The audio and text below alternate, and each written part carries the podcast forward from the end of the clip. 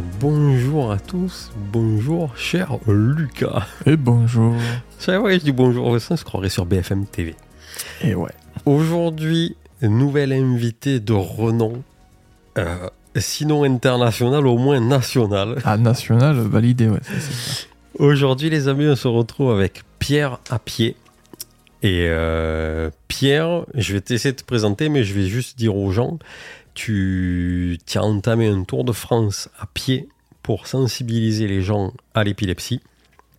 Et il se trouve que euh, donc tu es parti du Doubs, tu as fait un grand tour, là tu es dans le sud, on en a profité pour se voir et, faire cette interview et essayer de faire parler, essayer de- d'aider quoi, à faire parler de, de l'épilepsie. Et Pierre, on t'écoute pour une présentation, si tu veux. C'est toujours le, le sujet préféré, ça, tu sais, la présentation. Eh bien bonjour, donc oui, effectivement, je suis parti du département du Doubs le 26 mars euh, 2022. J'ai entamé donc ce Tour de France en le faisant dans le sens inverse des aiguilles d'une montre, donc en commençant par euh, l'Alsace, et je suis actuellement à 6300 km de réaliser sur ce voyage. C'est fou ça déjà. 6300. On ne dirait pas avoir ces chaussures. C'est pourtant la cinquième paire que, j'ai, que je porte actuellement. donc, euh, oui. cinquième Cinquième, oui. Ah, c'est ouf. cinquième euh, et donc euh, oui des pas mal de kilomètres donc euh, réalisés, de régions, départements traversés, de rencontres faites. euh, voilà, c'est que que du positif euh, jusqu'à présent. Bon, déjà, ça c'est cool. Tu, tu me disais justement, Pierre, que les, les chaussures elles sont usées parce que tu as fait beaucoup plus de goudron que de, que de chemin et que ça flingue les. les ça flingue Exactement, oui, les- ça Ouais, s'use beaucoup ouais. plus vite. D'accord. Alors, euh, donc nous, on est là pour essayer de, de- de- d'en faire parler. Tu, tu nous diras tout ce que les gens peuvent faire si jamais ils veulent s'y intéresser de plus près ou, ou alors évi- évidemment déjà te suivre. hein. Tu, es- sur les réseaux sociaux euh, jusqu'à la fin de ton aventure et, et sûrement après, euh, tu vas sûrement en reparler après. Donc on, on mettra tous les liens qui concernent Pierre, je vous le dis, parce que dans les, dans les podcasts, tu sais, c'est, c'est pas comme sur YouTube, c'est compliqué. euh, Mm. mais on est hébergé chez euh, Ocha, donc A-U-S-H-A. Et, et c'est sur Ocha que vous pouvez retrouver les, les notes de l'épisode. Donc si on a des liens à vous donner, etc. Nous, on va les poster sur Facebook et tout. Mais si vous écoutez ce podcast-là, vous allez sur ocha.com et vous cherchez les triggers compulsifs. Et donc, il y aura les liens euh, vers les réseaux sociaux de, de Pierre, évidemment.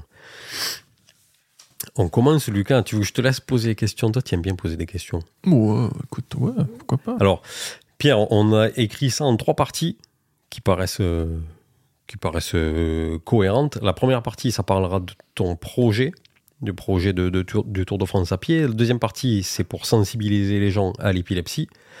Et la troisième partie, où on parlera de tes points forts, de tes moments forts, et peut-être un peu de, de- de technique aussi, parce qu'évidemment, en le faisant à pied, euh, Ouais. t'as un gros sac à dos. quoi. Ouais. ben donc voilà, ouais, qu'est-ce qui t'a poussé euh, à entreprendre ce projet? Eh bien, on va dire que c'est une histoire de famille. Ma grand-mère a fait sur euh, six ans le pèlerinage de Saint-Jacques-de-Compostelle, et à chaque fois sur des périodes de dix jours.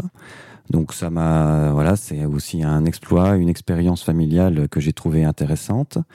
Et il y a quelques années, mon père a traversé deux fois la France en vélo.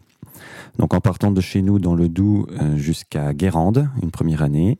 Et l'année suivante, cinq jours également pour relier euh, la Franche-Comté au bassin d'Arcachon, avec euh, vélo, sacoche, matériel, etc. Donc je me suis dit, euh, voilà, ça doit être euh, dans les gènes, je me sens capable de faire ça, donc euh, pourquoi pas. Et je me suis renseigné sur les personnes qui avaient déjà fait ce genre de, de périple, ça s'est déjà fait plusieurs fois. Donc j'ai fait des, des recherches sur YouTube, j'ai vu que ça avait déjà été fait de nombreuses fois, et à chaque fois, ou quasiment à chaque fois, c'était fait pour une cause. Les gens partaient pas tout seuls comme ça, euh, Mm. pour- juste pour eux, ils le faisaient pour euh, parler d'une maladie ou parler d'un d'un thème particulier. Donc je me suis lancé dans cette organisation le 1er janvier 2019. Euh, au départ, je devais partir le 1er avril 2020, donc le Covid m'en a empêché. J'ai ensuite, à cette époque-là, à ce moment-là, je travaillais dans le tourisme, donc j'avais un contrat de trois ans en office de tourisme qui se terminait et qui était renouvelable, et j'ai décidé de ne pas le renouveler parce que je voulais partir à ce Mhm. moment-là. Le Covid est arrivé, donc j'ai été confiné pendant trois semaines. Et ensuite, j'ai travaillé en tant que coursier dans un laboratoire d'analyse médicale Ouais. où je tournait ramassais les bloc, PCR qui tournaient à bloc, je ramassais les PCR, les prises de sang, tout ça. Et, et ensuite, donc, j'ai pu partir le 26 mars 2022. Et pendant ma période labo, j'ai eu euh, deux périodes de 15 jours, donc printemps 21 et été 21, où j'ai pu partir euh, m'entraîner. Donc au printemps 21, j'ai fait une partie de la Via Francigena. Donc ça, c'est un pèlerinage qui Mhm. part de Canterbury, au sud-est de l'Angleterre, Ouais. et qui va jusqu'à Rome. Donc Ah il ouais, faut d'accord. deux mois. Il y a 2000 km à faire. Et comme j'avais pas le temps de le faire en entier, je suis parti de Langres en Haute-Marne et je suis allé jusqu'à Pontarlier dans le Haut-Doubs à une heure de chez moi, donc de gare à gare, Mhm. en 9 jours et 250 km avec un dénivelé très progressif puisque le plateau de Langres c'est relativement plat. Ensuite, on arrive sur Besançon où ça commence à remonter un peu. La vallée de la Loue, Ornans, le pays de Courbet, de Courbet qui remonte encore un peu plus fort. Et quand on arrive sur Pontarlier et le Haut-Doubs, là, ça remonte très fort, euh, très sec. Donc c'était un bon entraînement. Ouais, c'est idéal, hein, le dénivelé progressif. C'est Ouais. vrai, pour se faire les jambes, c'est. C'est assez intéressant, ouais. Et à l'été 21, euh, eh ben, grâce à vous, c'est-à-dire que j'ai fait le chemin de Stevenson. Je suis parti m'entraîner euh, suite à bah, du visionnage de vidéos de différents vidéastes, dont vous, et vous m'avez donné envie de partir faire le, Excellent. le Stevenson. C'est là qu'on fait un petit coucou à la FF Arnaud. Vous voyez que nous, nous aussi, on peut donner envie à des gens de faire des GR. Mais attends, Pierre, en fait, moi, je, je, je savais pas évidemment pas ça parce qu'on se connaît pas. euh, On s'est récupéré en voiture il y, a, il y a une heure, mais avant ça, on se connaissait pas.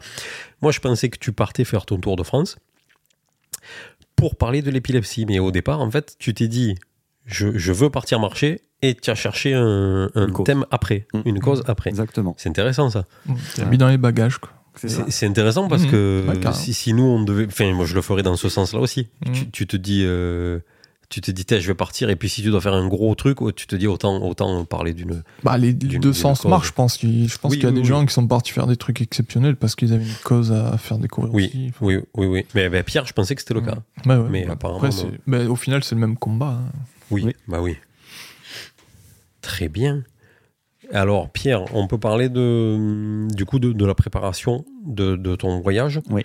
Euh, toujours pareil, forcément, le, le, le côté financier, le côté, tu sais, le, le, le matériel et, le, le- et la planification, le Mhm. boulot. Tu dis, tu avais, avais, avais plus de boulot, du coup, à ce moment-là, tu t'es, tu, tu- quoi, tu es resté genre. Tu, tu, tu, tu as tu as pris une période off? Eh ben, j'ai pris une période off. euh, donc, quand j'ai quitté, donc la, quand j'ai quitté l'office de tourisme, j'avais un, un logement euh, que j'ai rendu le 16 mars 2020, qui est en fait la veille du confinement pour tout le monde. Mhm. Et ensuite, euh, j'ai été euh, gentiment hébergé chez mes parents pendant mes deux ans de période labo. Donc là, euh, pas de loyer. Donc ça m'a permis de bien mettre de côté pour Ouais. pouvoir euh, acheter le matos, tester le matos et partir euh, pour m'entraîner. Euh, puis pareil, avec euh, visionnage de vidéos des trackers compulsifs sur, sur des tests de matériel, euh, couchage, euh, euh, popote ou autre chose. Euh, voilà, c'est des, des heures de visionnage aussi pendant les trois ans de préparation euh, pour pouvoir euh, donc tester le matériel et m'entraîner à tout ça. Oui, parce qu'il n'y a pas qu'une préparation physique, il y a aussi vraiment une préparation euh, logistique et matérielle. que Ça, c'est quasiment aussi Oui, important. Là, tu sais que tu pars pour le mettre à l'épreuve en plus. Oui, carrément, Tu, ouais, tu ouais. pars pas, tu pars pas une Ah, ben semaine euh, dormir quatre pas- fois dehors. Quoi, ouais, c'est pas ouais. D'accord. Et euh, donc, euh, ah, ça, ça fait lecture, mais c'est parce qu'on a pris des notes, hein, les gars. Je, je vous le dis parce que pour être un peu plus structuré que d'habitude. Ouais. Et les, et les défis que tu as rencontrés euh, dans, la, dans, la, dans la préparation de ton projet. Est-ce qu'il y a eu des, des choses compliquées à mettre en place avant, de, avant, de, avant que tu puisses partir, euh, avant de démarrer? Eh ben, essayer de trouver euh, dans chaque thématique le matériel adapté. Il y a aussi le coût de, de Bah certaines choses. Euh, voilà, en regardant euh, donc différentes vidéos, j'ai vu pas mal de randonneurs, de marcheurs qui faisaient les éloges de la de la plexamide de Zipax Oui. que j'ai fini par euh, prendre que j'ai testé tout allait très bien j'en suis j'en suis très content et après euh, donc je l'ai renvoyé chez moi à la fin de l'été puisque euh, le, le, le reste du matériel n'était pas forcément adapté pour du du bivouac hivernal et en plus de ça il a été un petit peu abîmé voilà les enfin si si les personnes qui nous écoutent connaissent la plexamide. Vous avez les deux, les deux tiges en fer qui sont sur le sommet. Il y en a une qui a transpercé la toile. Donc, une fois qu'elle est debout, avec le bâton de marche, ça tient. Mais une fois rangée dans le sac, euh, tout se transperce. Ça transperce la housse euh, de, de stockage. Ah merde. Donc euh, voilà, j'ai aussi pour cette raison-là que j'ai préféré la, la renvoyer. Mais d'un autre côté, pour ma recherche d'hébergement, euh, je recherche le plus possible de logements chez l'habitant pour pouvoir Oui. parler de mon voyage, parler de l'épilepsie, discuter Depuis le début avec eux. De- depuis, Depuis le début, tu ouais. ça. Ouais. Ouais. Donc avant de partir, euh, j'ai la chance d'avoir une grande famille, donc j'ai repéré des personnes dans les régions que j'allais traverser. Ouais. Je les ai prévenus suffisamment à l'avance que je passais à peu près à cette période-là. Mm. Alors au début, c'était très compliqué parce que les gens me disaient alors quand est-ce que tu arrives chez nous Euh, Hum, Mettons, je euh, je suis en Franche-Comté, quand est-ce que tu arrives en Bretagne Eh ouais. Euh, Là, aujourd'hui, c'est difficile à dire. Un peu de patience, 6 s'il vous à plaît. 9h05. C'est ça. Donc, euh, j'y suis allé petit à petit. Au début, je planifiais, enfin, j'annonçais mes étapes euh, sur une durée d'une semaine. Là, actuellement, je suis au mois. J'ai de la visibilité sur un mois, donc euh, ça s'est fait Ah petit ouais, à petit. Parce que quoi? Parce que l'expérience, tu veux dire, c'est avec l'expérience de, de ton, de ta traversée, Ouais, l'expérience, la gestion des kilomètres, euh, Tu arrives mieux, euh, à faire par jour. Ouais. tu arrives mieux à prévoir. Mm. Et euh, tu, tu me disais tout à l'heure, je veux pas dire de conneries, c'est c'est quoi le pourcentage de, de nuit que tu arrives à faire chez l'habitant? 65%. 65. D'accord. Bon, ce qui est déjà pas mal. Ce qui est Donc, pas mal. oui. Donc c'est sur invitation, on est d'accord. Euh, oui, c'est sur invitation. Oui, euh, aucun, aucun frais. euh, voilà, Comme j'irai dormir chez vous, quoi. C'est un peu ça, cool, en ça ou nuit et culottée, c'est un peu le même principe. Sauf que moi, je Sauf vais pas aller forcer nu, la quoi. chose. Oui, je vais pas forcer la chose, pas aller toquer aux portes non plus. C'est toujours Ouais. prévu. Et en fait, je fais en sorte de savoir à chaque fois à quel endroit je vais m'arrêter le soir. Ouais. J'aime pas partir le matin sans savoir où je m'arrête. C'est un, un stress en plus. Mais Oui, tu oui, crois, euh, maintenant que ça fait plusieurs mois là que tu marches, tu crois que si tu avais tapé aux portes, le chiffre il serait passé à 100% ou pas? Euh, c'est difficile à dire. Après, euh, il y a des gens qui ont peut-être peur un peu de l'inconnu. Oui, c'est- euh, sûr.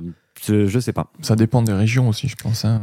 Ouais, ben, Ouais. Et, et parce que tu sais, quand tu regardes, tu vois, il y a Pékin Express qui a repris là. Quand tu Mhm. regardes Pékin Express, à chaque fois que tu en parles à des gens, ils te disent Putain, c'est fou, les mecs, ils sont dans des pays et tu sais, ils tapent aux portes le soir pour, ouais. pour aller dormir Mhm. chez l'habitant et ils sont toujours accueillis et ils ont un repas et ils leur partagent, les mecs, évidemment, ils sont dans des pays pauvres, ils Ouais, ont rien, mais. ils leur, Ils, donnent ils leur tout, partagent quand même et, et, et, je vois que tous les gens à qui tu parles de Pékin Express, c'est le truc qui, ici en France, c'est le truc qui ressort en premier. Mm. Le, le, le, tu sais, le, le- choque, l'hos- l'hospitalité. Ouais, ouais. Mais tu, tu te dis, euh, ah, ok, il y a des gagas partout, mais pourquoi on, on le fait pas plus euh, Pourquoi on le fait pas plus nous? Bah, c'est plus beaucoup pratiqué, je pense aussi. Et puis, euh, ouais, c'est un, c'est un peu un truc d'une autre époque, hein, quand même, mine de rien.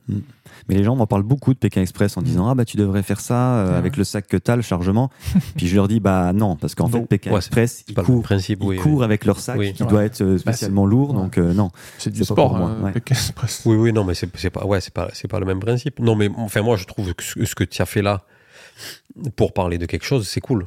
Ici, Mm. Après, comme on disait dans la voiture, il aurait pu avoir plus de médias. Il, aurait dû avoir plus de médias.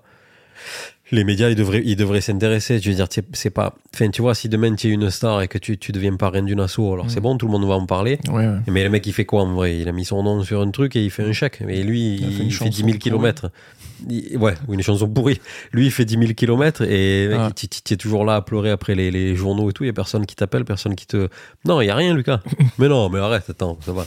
Il y a rien. Il a eu un, un article. Non, mais c'est vrai, les mecs. C'est, pas normal. Les, les journalistes, ils te font des sujets quand tu ouvres le journal. Il y en a 9 sur 10 qui sont à jeter. Et des trucs utiles, en vrai. Euh, bon, tu as eu un article dans la Provence il y a pas longtemps. Oui. Mais tu es obligé de gueuler, Lucas. Je suis, je suis Mais non, désolé. je pense pas que Pierre ait gueulé, quoi. Non. Tu vois Non, Pierre- Donc détends-toi. Pierre, pourquoi je t'ai servi un café, toi J'aurais pas dit, tu vois. Pierre, tu as, le droit de laisser ta colère s'exprimer à travers moi. J'ai l'habitude, parce que ce grand con là-bas, c'est ce qu'il fait. Après, il m'accuse, mais. Et il exprime la colère du monde entier. Ça, ça, Alors, je voudrais bien savoir combien de gens ne sont pas d'accord avec ce que je viens de dire. Ah, vois. d'accord. Est-ce que vas-y. moi je dis le, un le- sondage dans le. Eh ben, je vais mettre un sondage, je sais pas où, mais je vais Bon, mettre un sondage. Non, mais bref. Ce que je voulais dire, c'est que jusqu'à présent, Pierre, nous, on te suit. Il n'y a pas eu beaucoup de, de- de- on n'a pas vu beaucoup de choses où, où, où- où- où ça parlait de toi. Parce- attends, je finis sur ça. Je lui disais dans la voiture que euh, une année sur M6, Lucas, ils ont fait un reportage sur un mec qui traversait la France à pied avec son âne. J'ai pris l'émission au début, d'accord? C'était, on s'en fout, je sais plus, zone interdite, capitale, je sais pas. Le mec, il traversait la France avec son âne. Et, et quand j'ai pris l'émission, j'étais sur Facebook. Il avait 1000 followers. À la fin de l'émission, il faisait la même chose que Pierre, pour une Mhm. cause aussi, mais on s'en fout. À la fin de l'émission, il en avait 300 000. Ouais. Et- et- tu tu te dis, bon, mais ça, c'est c'est des petits coups de pouce. J'ai pas de faire une émission, mais c'est des petits coups de pouce. Les, Mm. Tu vois, les journaux, les, les, les- les chaînes et tout, elles tu peux faire un petit article. Mm. Tu vas pas me dire qu'il y a 10 millions de personnes comme Mm. Pierre qui marchent chaque année pour défendre un truc. Non, mais sinon, on les aurait vus, non tu vois Je sais pas. C'est sur autoroute avec- Mais c'est ça, tu sais. Un troupeau de marcheurs. Ouais, moi, je défends ça. Non. Donc, c'est assez rare pour être euh, mis en avant. Oui, oui, bien sûr. ouais. Ce qu'on fait modestement d'ailleurs, parce que nous, on n'a pas le taux d'écoute de TF1, Mm. Pierre. Je te le dis. Si tu t'attendais à des retombées folles. Moi, du coup, il y a une question qui, qui me vient à l'esprit. Est-ce que justement, dans, dans cette manière de toquer aux portes, est-ce que tu as ressenti des différences par rapport à, entre les régions, je veux dire? Est-ce que par exemple, tu as eu plus de euh, d'acceptation dans des régions que d'autres Oui, j'ai eu plus de, de difficultés en fait d'accueil dans certaines régions, Ouais. comme par exemple euh, dans le Berry. Ça a été très compliqué de trouver des, des hébergements dans ce secteur-là. Et d'un autre côté, euh, dans le nord de la France, là, tu es Mhm. accueilli à bras ouverts, tu reviens quand tu veux. Ah, c'est euh, pas une légende, ça. Non, non, c'est pas Ah une ouais, légende. Les, les gens du nord, euh, Ah ouais. c'est vraiment super. ouais. Du coup, je flippe un peu. Tu- le, le sud, euh, le sud, c'était comment, Pierre? Pour, pour l'instant, ça va. Pour l'instant, C'est ça vrai? va, ça se passe très bien. ouais, ouais. Bon, ça va. Et c'est dû à quoi ça Par exemple, le Berry, c'est parce que est-ce que c'est une, une région qui est hyper isolée, où il y a peu de gens ou... Euh, après, oui, dans cette population. croiser des gens, peut-être euh, Je- bah oui, c'est vrai que j'ai pas croisé euh, énormément de monde dans le Mhm. Berry, dans les Landes non plus. Ouais. Enfin, j'en reparlerai parce que je trouve que les Landes, c'est un- une région assez particulière pour la Ouais. marche. Mais oui, puis après, le côté paysage, nature, euh, dans le Berry, c'est souvent des, des parcelles de forêt ou de, de champs qui sont clôturés. Mm. Euh, parcelles de chasse, tout ça, privé, tout Ouais, ça. Donc c'est très particulier, il y a des barrières partout. Euh, mais non, non, j'ai j'ai eu, mon, je pense, moins de 10 logements chez l'habitant dans le Berry. D'accord. Donc à côté, j'ai des personnes qui sont de la- de l'association Épilepsie France qui m'aident à trouver des logements chez l'habitant Ah, en cool. partageant mes publications Mm. sur des groupes du genre si toi aussi tu es Ouais. de machin. Euh, et la, plupart du temps ça fonctionne. Oui, c'est un bon plus, ça, je pense Ouais. que si t'enlèves ça aussi, ça doit- le pourcentage doit bien baisser aussi. Mm. Voilà, quand il y a des relais Hmm. d'informations, je demande aussi aux gens qui me suivent de partager les publications et Hmm. parfois il y a des, des retours positifs. Euh, voilà, ça, ça dépend vraiment des secteurs. euh, et au niveau, bah, il y a des zones un petit peu désertes aussi dans les, les lieux Ouais. que j'ai traversés. Donc je parlais des Landes. Euh, bon, je vais peut-être faire, me faire des ennemis parmi les Landais, mais voilà, c'est de la forêt de pins, c'est des grandes lignes droites Ouais, ouais. des grandes lignes droites, Ouais, c'est la c'est culture, c'est quoi. pas très drôle, quoi. Mm. C'est de la c'est de la culture. Et en fait, ce qui m'a le plus euh, impressionné, choqué, c'est un grand mot, que j'aime j'aime pas trop. Euh, ce qui m'a le plus impressionné dans les forêts de pins des Landes, c'est comme c'est de l'artificiel. Mm. T'as aucun oiseau, aucune bête, rien Ah du ouais? tout. T'entends rien. Ah ouais. T'entends juste la mer éventuellement, qui est un peu loin quand même. Et sinon, c'est un silence de mort, quoi. Ah, il n'y a pas de, de faune dedans Non, rien du tout. L'avantage, c'est que c'est plat. Et c'est plat. Voilà. Tu- tu Ouais, le- là, ça si- déroule. Si, si tu veux traverser, tu veux traverser, c'est plat. Les Landes, c'est. Tu faisais plus de kilomètres d'ailleurs dans les Landes ou pas? Euh, non, j'en fais pas forcément plus, mais Ouais. en tout cas, le- la journée paraissait longue, oui. Parce Ouais. que c'est des, des grandes lignes droites. euh, C'est là où souvent où tu peux presque te blesser parce que c'est du coup c'est un geste hyper répétitif. Ouais. Et sur la route souvent en plus je pense Mm. non? Et ouais les la plante du pied là elle, doit pas trop aimer je pense. Mm. C'est, je sais plus si c'était dans ces endroits-là où il y a des petits chemins caillouteux, mais je me surprends à voir la, cheville qui part d'un coup parce que Mhm. tu fais plus attention. Ou alors je suis sur le téléphone en même temps à regarder mon Ouais. itinéraire, puis hop, t'as la cheville qui part. Ah oui. Mais, mais bon, ça va, ça suit quand même son cours. Du coup euh, pour revenir à ça qu'est-ce quelle euh, difficulté majeure on va dire tu as pu rencontrer jusqu'à présent Euh, une difficulté, bah, pas, pas au niveau technique, en tout cas, le matériel euh, tient le coup encore. Mhm. S'il y a peut-être une, une journée, bah, dans le Berry, encore une fois, décidément. je, suis, je suis arrivé euh, au départ, j'étais censé arriver à cette étape à Bourges. Et mon hôte qui devait me recevoir a eu des problèmes de santé, donc du coup elle pouvait pas me recevoir, ce, elle se sentait pas de me re- recevoir ce jour-là. Mhm. Et elle m'a dit, bah il y a cette commune-là où il y a des hôtels, je te le réserve, voilà, tu pourras t'arrêter là. Euh, et en fait, donc j'arrive dans cette commune et il se trouve que c'est une zone blanche. Donc plus aucun réseau de téléphone, rien du tout. J'ai pas Mhm. pu, euh, enfin, me, me signaler pour la réservation Ouais. parce qu'en fait, il y a à quelques centaines de mètres, il y a une antenne militaire qui écoute le ciel et du coup ça Ah, brouille, il brouille. Ah oui, ça oui. brouille tout. D'accord. Voilà, donc ça a Oh été la très vache. compliqué de ce côté-là. Euh, je me rappelle, c'était le, le soir d'Halloween, donc euh, En plus. en plus, il y avait, euh, c'était un jour, c'était un lundi, je crois, donc l'hôtel était fermé, il y avait personne, c'était débrouillez-vous, bon ça, enfin, soit. Mm. Et il a fallu que je trouve un endroit pour manger, donc je me suis dit tiens, il y a une pizzeria, c'est très bien, je vais m'arrêter, complet. Donc heureusement, il proposait quand même euh, à emporter, donc euh, voilà, j'ai essayé de me débrouiller Mm. pour tout ça. Il faisait un temps, euh, il tombait des halbardes, donc voilà, c'était pas vraiment la, la journée la plus drôle, quoi. D'accord. Et niveau météo, ça allait? Encourageant. Ouais, la plupart du temps, la, la météo, ça se passe plutôt bien. Euh, dans le pire des cas, j'ai eu des averses sur des demi-journées. Ouais. Ah, pas plus. ouais, pas plus, non. Il a pas eu de neige, il me disait. Enfin, il a pas eu de neige plus que ça. C'est fou quand même. Non, mais cette année, euh, regarde, euh, cet hiver, hein, c'est pas un- il a pas plu dans toute la France, quoi. C'est un truc de fou. Ouais, ouais, ouais. Enfin, Là, on ouais, vient ouais. de battre les records Ouais. encore de, de- de pas de pluie en France. Donc Ouais. Il est juste là, au il est début. tombé quoi Une journée chez nous, là, et déjà, c'est... on est content nous, donc C'est ça, craint. hein. C'est au début du parcours et que j'ai eu une, euh, une journée de neige. Donc j'étais, je quittais Montbéliard dans le Doubs pour arriver à Belfort. C'était le 1er avril. Mhm. Et j'ai eu, en fait, on m'a conseillé l'itinéraire en me disant, bah tiens, tu prends la piste cyclable qui longe l'autoroute. Bon, bah très bien. Donc t'as le bruit des voitures toute la journée. Ouais, pas agréable, quoi. Pas très agréable. Et en plus de ça, donc de la neige euh, toute la journée, pendant toute l'étape. Mm. Bon, elle tenait pas au sol, mais euh, voilà, ça a dégagé de l'humidité. Euh, J'étais avec la pèlerine toute la journée. euh, Mm. Voilà. Et euh, il y a hum, quelques temps, donc j'ai fait une étape de. Enfin, j'ai mis deux jours pour relier Pau à Lourdes. Et en arrivant à Lourdes, reneige. Euh, là, enfin, tempête de neige, des gros gros flocons. Et euh, je me suis vraiment fait surprendre euh, avec ça, quoi. Ouais. Du coup, tu préfères la pluie à la neige? Je préfère ouais, presque la pluie à la neige, ouais, Vraiment. en disant bah voilà, t'es es obligé d'avancer quoi. Tu continues, tu continues, euh, pas le choix. Donc euh, pèlerine. Entre temps, j'ai racheté, enfin j'ai acheté un pantalon de pluie que j'avais pas au départ, Ouais. et c'est vraiment c'est vraiment un plus quoi. Ouais, Euh, pour pas avoir le, le bas mouillé. pour pas avoir le bas mouillé, euh, et bien le fixer par rapport euh, aux chaussures. Mm. Le seul défaut que je lui trouve, c'est que tu peux pas l'enfiler avec les chaussures au pied. Ouais, ouais, Faut tout classique. enlever. euh, Ouais, Ouais, ça, c'est voilà. combiné. Très chiant. Donc tu Tu pars avec le matin. déjà, euh, Tu pars avec le matin, mais Ouais. euh, enfin, vous savez très bien, euh, les, pantal- les trucs de pluie, ça isole de l'eau qui arrive de l'extérieur, mais tu sues, l'intérieur. euh, tu sues à ouais. Du l'intérieur. coup, t'es trempé quand même. C'est ça.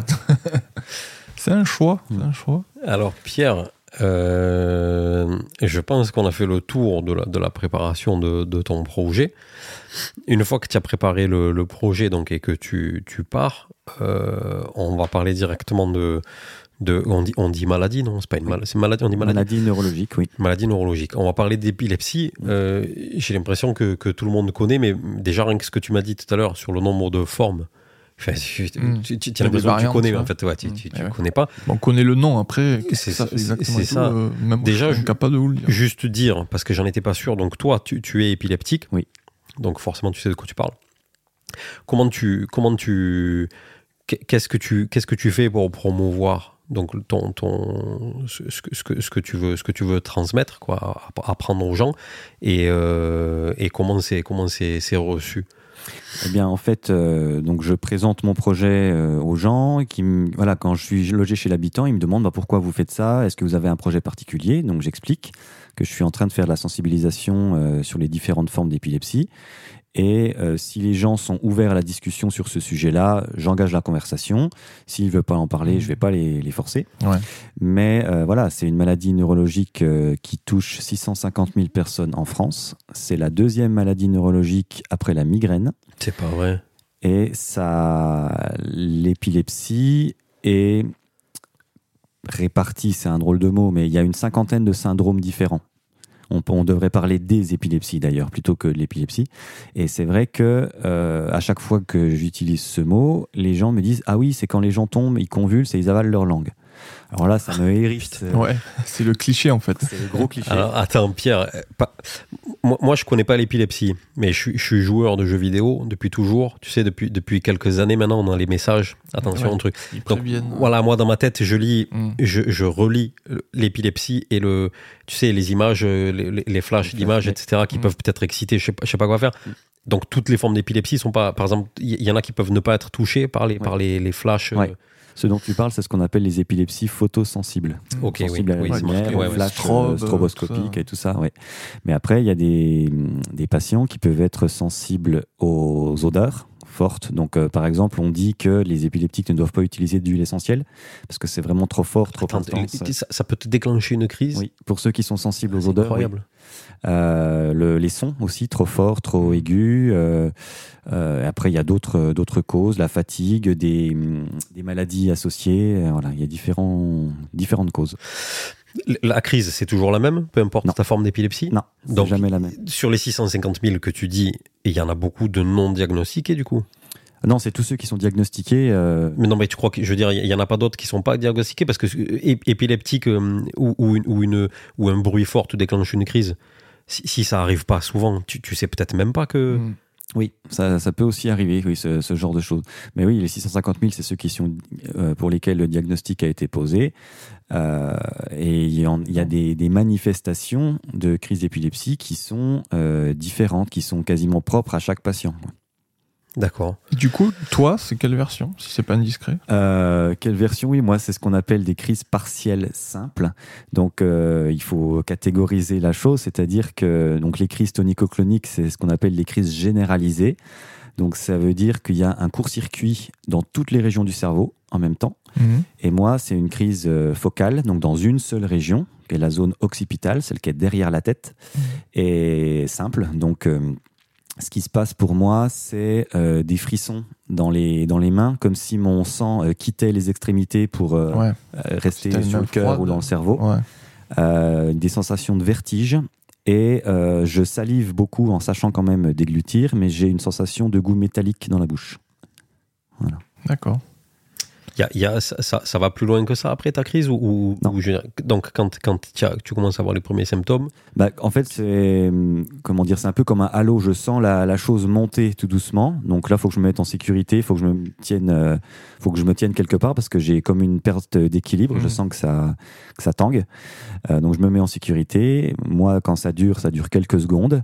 Et ensuite, euh, je reprends mon activité. Je continue à marcher parce que ça m'est arrivé Voilà, ça. pendant ma marche. c'est ouais. ça. Mais qu'est-ce, qui, tu- qu'est-ce qui le déclenche toi? C'est aléatoire ou Euh, c'est aléatoire, mais ça peut être euh, l'accumulation de oubli de médicaments, fatigue, stress. Les trois en même temps, ça, j'augmente mes chances d'avoir une crise qui parte. Et tu as eu des crises du coup pendant ton, ton, Ouais. ton tour Ouais. que, que tu arrives à gérer? Que j'arrive à gérer, gérer. Par contre, voilà, quand elles m'arrivent, en général, les premières, elles arrivent le matin. Et je me suis dit, ça y est, la journée, je me dis pas la journée est foutue, mais euh, combien de fois ça va encore se répéter Euh, Est-ce que ça va me, vraiment me gêner pour avancer Euh, Voilà, il y a eu une appréhension, quoi. Ça, ça fait un peu comme les. Enfin, comparaison un peu bizarre, mais comme les tremblements de terre. C'est-à-dire, une fois que tu as le premier, tu peux avoir des, On peut avoir des répliques. des répliques, c'est Et ça? et tu as des journées sans. J'ai des journées sans, oui, bien sûr. Tiens, tiens, mais que- on, peut, on peut le quantifier ou par exemple toi tu dis que c'est une forme euh, euh, faible ou pas grave? Oui, c'est une forme faible. Je, je trouve que j'ai de la chance, c'est bizarre à le dire, mais j'ai j'ai de la chance par rapport à d'autres patients Oui. Euh, qui, enfin, leur épilepsie peut leur empêcher de faire certaines choses. Par exemple, moi, je peux conduire par rapport à un épileptique qui n'a Ah pas le droit parce qu'il peut faire des crises au volant, une absence. euh, et qui, bah, qui est super dangereuse quoi. Mais moi je peux je peux conduire, je peux euh, faire quasiment tous les métiers que je veux. euh, voilà, j'ai pas d'empêchement particulier. Et question con Pierre, est-ce que c'est c'est dégénérescent le- le- l'épilepsie? Euh, alors ça, c'est trop technique pour que je puisse répondre. Je Tu- sais pas ça, exactement, ça- mais ça, ça évo- ça évolue. Tu, tu penses qu'il y a des formes de- de- d'évolution? Ça empire, je dire, avec le temps avec si tu, Ouais, si tu es épileptique tout jeune, ouais, tu, tu, à 15 ans, tu es diagnostiqué épileptique, tu, en as 70, ta forme d'épilepsie, euh, elle, elle peut avoir évolué, être partie? ouais. ou- Il y a chez certains enfants, oui, ça arrive euh, donc très jeune et à l'adolescence, ça disparaît. Ou alors ça, ça évolue, ça s'atténue, ça. Il y en a qui peuvent faire différents types, enfin plusieurs types de crises différents. Euh, voilà, c'est vraiment propre à chaque personne. Hmm. Ah, tout est possible. Quoi. Tout est possible, exactement. Et du coup, euh, bah, chaque traitement est fait sur mesure pour Mhm. chaque patient. Ouais. Parce qu'on donne euh, bah, tel, tel médicament mélangé avec celui-là, mélangé avec celui-là. Ouais, telle quantité, Ouais. suivant Voilà. l'âge, la taille, tout ça, je pense, ça doit Ouais. tout influer. En plus. Et malheureusement, il y a aussi certaines personnes qui sont pharmaco-résistants. Donc Ah. on peut leur donner tout ce qu'on veut et ça ne changera rien. Donc dans ce cas-là, euh, quand c'est possible, il y a une opération.